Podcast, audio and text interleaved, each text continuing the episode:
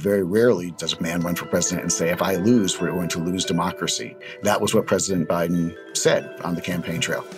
One Day University works closely with the world's most popular professors to develop engaging talks on hundreds of topics that inform and inspire anyone to be a student for a day. And this podcast gives you a front row seat to learn on your schedule with no homework or exams. We'll feature conversations with professors about their most compelling lectures. And it's hosted by me, Steven Schragis, the founder of One Day University.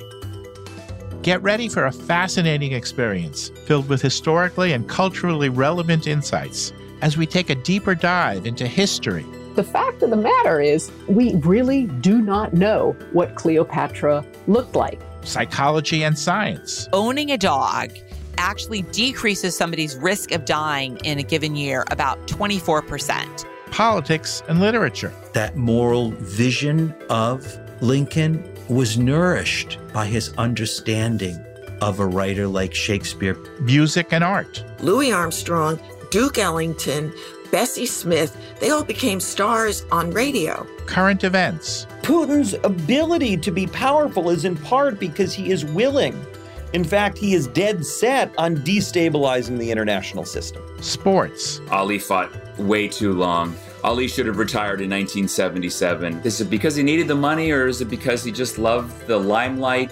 And even more. Listen to One Day University, a curiosity podcast, every Thursday on the iHeartRadio app, Apple Podcasts, or wherever you get your podcasts starting March 16th.